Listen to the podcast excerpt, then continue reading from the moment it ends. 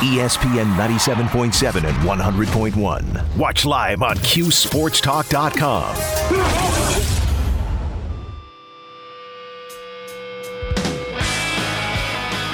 This is On the Block with Brent Axe. Welcome back. Glad to have you here. You're on the block, ESPN Radio, CuseSportsTalk.com.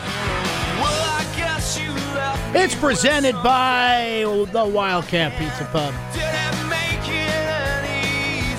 Great to have you here, friends, and uh, great to have this voice back with us here. Uh, ladies and gentlemen, a rising star in the play-by-play world. You may have seen him on Nickelodeon. I was trying to watch Double Dare, and then there's this football game. I was like, what's this crap? Come on, man. It's Double Dare time. He's also the play-by-play voice of the Los Angeles Clippers and happened to call the greatest comeback in NFL history this past weekend. Ladies and gentlemen, a pleasure to welcome him back, the great Noah Eagle with us here. Noah, how you doing, bud?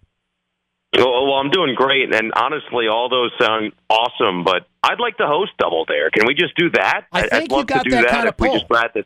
I think- yeah, we'll see. I think if you call now, how many Nickelodeon games will this be for you? This is going to be number three. We're gonna we're gonna go for the hat trick. You get to five, you get to host Double Dare. That's the deal. Okay, Yep. that's a fair trade off. I, I completely agree. I think you'd be, do really well at Double Dare, by the way. I think you'd kill it.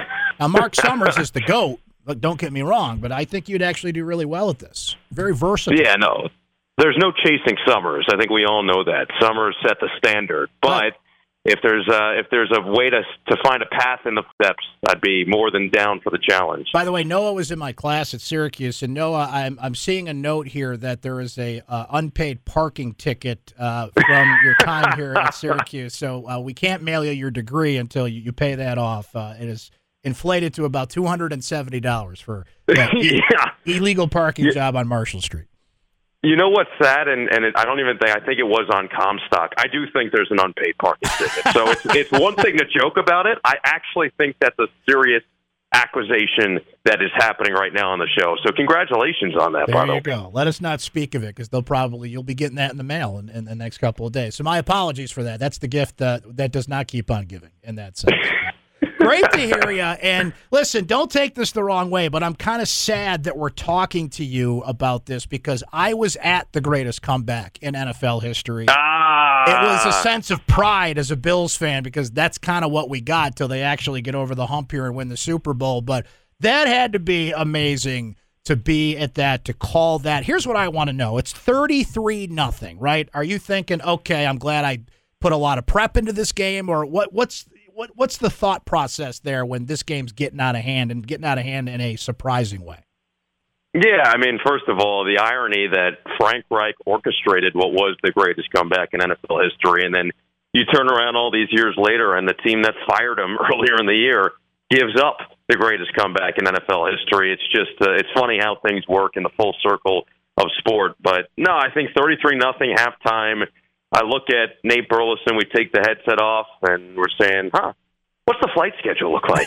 hey, what are we what are we thinking of here?" No, I you know I think we were v- very excited just to be there and to do the game. You know, it was our first real game together. We had done the two Nickelodeon, and so we had had the experiences of being on the air together. But the two of us were just looking forward to the opportunity to actually go out and call a game and showcase our skill in that sense. And so we were excited because we had all the meetings with both teams and we had a lot of information still left on the table. And so we were we were starting to decipher and, and kind of sift through what made the most sense. We were also fortunate that we had two sideline reporters, so we we knew we had a lot.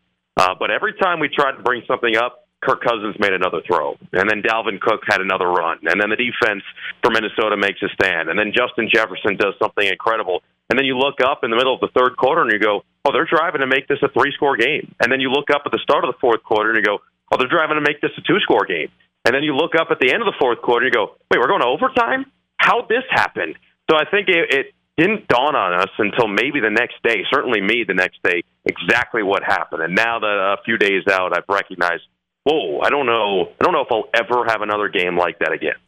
I talked to uh, Jason Horowitz on Monday, who called, of course, that incredible uh, Chandler Jones. A Hanukkah miracle. I A hear. Hanukkah miracle. Yep, he was ready with that call there. And see, what you just said relates to that, Noah, because you may never call a game like that again in the rest of your life, and you're going to have a long, fruitful career as a play-by-play announcer. That could be it. I mean, the Bills Oilers game that I was at that was 1993, and it took till now for that to be overcome. A couple other games came close, and the way the NFL is structured, it's actually I don't want to say it's easy. That's not the right word, but what we saw from that game, look, the Colts got up 33 nothing, but even I'm thinking a couple of those were fluky, they're special teams. The, just it didn't really feel like if this it sounds crazy to say now, but I'm like, okay, 33 nothing, they're not going to lose, but they didn't exactly go out there and just beat down the Vikings. There was a fluky aspect to that game. Did you get that sense a little bit too watching it? Yeah, in some ways, and we do have to obviously shout out Zaire Franklin for for strip sacking and and or actually rather just ripping the ball out from Dalvin Cook in what was the first fumble recovery of the day for the Vikings defense, or excuse me, for the Colts defense, I should say, on that Vikings offense after Cook ripped off a 40 yard run. Zaire gets in there, gets his nose in the ball. He had a huge first half and has had just an unbelievable season. So he is deserving of his flowers for the way that he's filled in for Shaq Leonard this year for Indy. But you know, in, in many ways, I think you're right. You know, they they have that block punt for a touchdown. At one point, Minnesota goes for a, a fourth down fake punt and could have easily converted. They don't. They go for a fourth down deep in their own territory. They don't convert on a Dalvin Cook handoff, and so. Uh, Indianapolis's starting field position in the first half was actually in enemy territory. Their average starting field position was on the Minnesota like 47 for most of the first half. So you say, okay, if they clean up their act a little bit here, it at least could get interesting. And then you go back to a couple weeks prior because Indy was coming off their late bye week, the latest bye week in Matt Ryan's illustrious career. And you go back to the game before that, they played the Dallas Cowboys on Sunday Night Football. They gave up 33 points in the fourth quarter. And that's really what I kept reminding myself with was okay, this is a team that just gave up nearly another NFL record. That was the second most court points in a quarter that any team has scored. And Dallas hangs 33. They put up 54 on the day, and they win that one going away. And so once Minnesota brought it close enough, once Kirk Cousins got that second touchdown on the board to end the third quarter, I believe that was C.J. Ham getting in. Once they got it to three scores, you say, oh, it's possible now. And we've seen everything that's gone on with this Indianapolis season. As Matt Ryan said to us in the meetings, he goes, This is the one year that has taught me better than any other year in the NFL. Literally anything is possible. It just played out on the other end for him, unfortunately. Yeah, we saw it uh, the next day, as we mentioned, with what happened in the Raiders Patriots game, thinking, like, okay, you got the crown for the weekend for the wildest thing we can see. The NFL always says, no, hold my beer it can get crazier than that. hey, look, you yeah. you said the name. Can I tell you my immediate thought after that game, Noah? And I don't know, you know, when this came up with you guys on the broadcast, and I, I, Kirk Cousins was stunned to learn it was the greatest comeback in NFL history. But my thought was, oh, poor Matt Ryan. You know, the old mm. why do bad things happen to good people? He's now involved in the biggest Super Bowl collapse and literally the biggest collapse in NFL history right now. So Matt Ryan, uh, boy, I, I, don't, I don't know what to tell you. I mean, you're a millionaire, you're an NFL quarterback, you had a good career and a good life, but uh, that's not something you want hanging on your resume the rest of your life. No, I mean, listen, he could very well make the Hall of Fame, and I would say many will argue that he should make the Hall of Fame and MVP of the league with the amount of stats that he's put up over the long course of his career. But it does feel like he's got this snake snake bitten quality to him, just based on those two games. And to your point, a great guy. Sat down with us uh, amidst the season he's had. He got benched earlier this year. It was announced today he's going to be getting benched again this time for Nick Foles. And you know, you feel for him because at 37, he has nothing more to prove. Obviously, he wants to go out there and win the Super Bowl. That's still his goal. But he's had that type of career now that nobody's questioning his ability. Nobody's saying you need to do this, this, or this to prove to us that you belong on this tier. Like we all believe it we already saw it at the highest level. So you do feel for him in some senses, but he knows that he has helped to galvanize this locker room despite the record. That's really what stood out to us is is that they haven't lost, at least before last week, they hadn't lost the locker room despite how poorly the season had gone. And th- there were a lot of factors as to why this season has gone uh, awry for the Colts. I think that they expect to be back there look, I don't know if Matt Ryan's going to be under center for them next year, but they expect to be back there in a position to be winning games literally next season. They they have the pieces and they most certainly feel that way and they most certainly are correct. that outside of the quarterback position right now, they're pretty set if you look up and down the roster.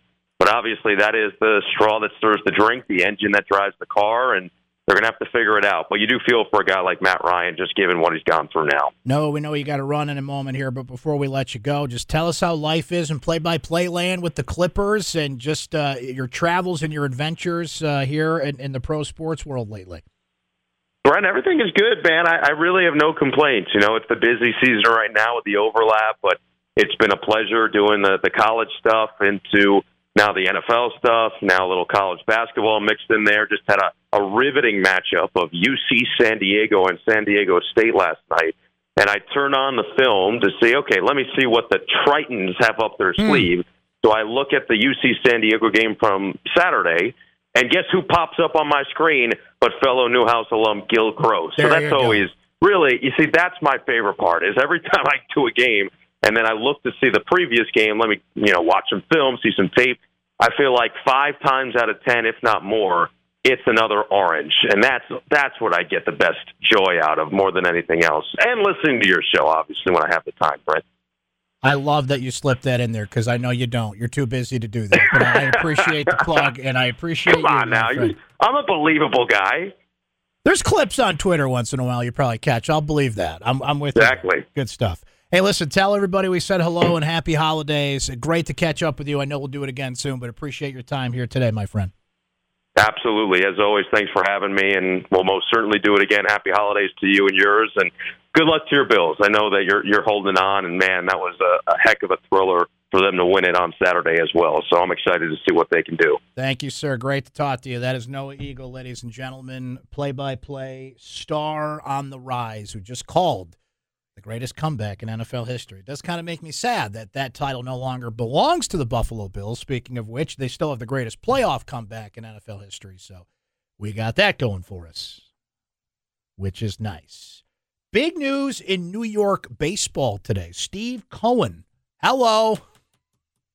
Luxury tax? What's that? And Aaron Judge today became just the 16th captain in Yankee history. We'll talk about it next.